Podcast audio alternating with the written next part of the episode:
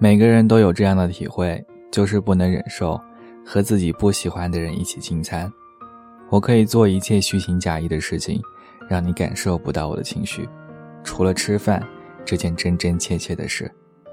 和他们坐在一起吃饭，尴尬症都犯了，这会透支我的生命力啊！和喜欢的人就不一样了，我愿意把我吃到的最好吃的，第一时间和他分享。有时候。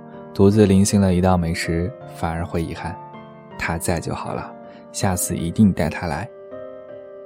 我喜欢你的时候，最大的爱好就是约你出来吃饭。我也不知道，除了吃饭以外，还有什么能让你感受到我的温度。吃饭是一件有温度的事，它可以在天寒地冻中把你的身体捂热，也能让你在一瞬间感受到我在乎你。吃饭时，我可以给你夹菜，记住你的喜欢和忌口。每次听到有人跟我说，知道你愿意喝汤，特意给你点的；知道你不吃蒜，厨师所有菜都没有放蒜。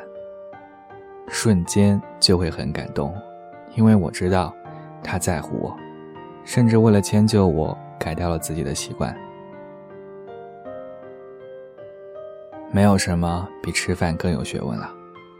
一场饭局，大家吃吃喝喝，马上就能消除距离，增加亲密。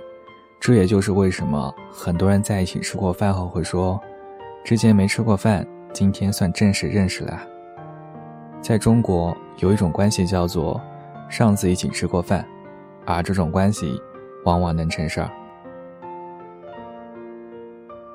也许每一段关系的开始和延续都和吃有关。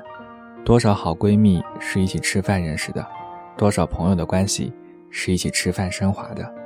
比如我和朋友都愿意晚餐吃油条，觉得那是一种特别的感觉。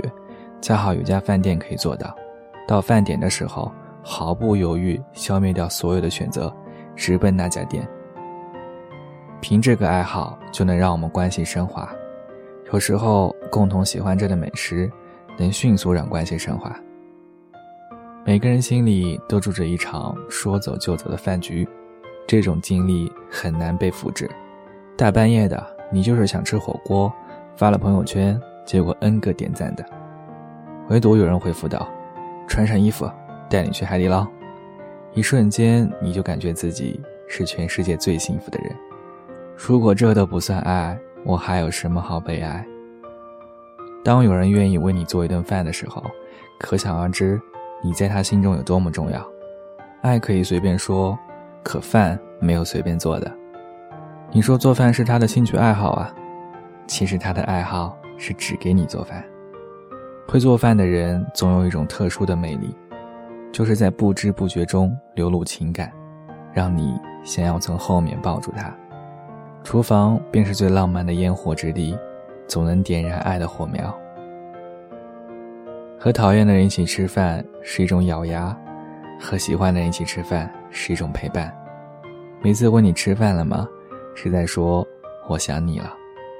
一起出来吃饭吧，意思是我想见你了。有一种喜欢叫做我想和你一起吃饭。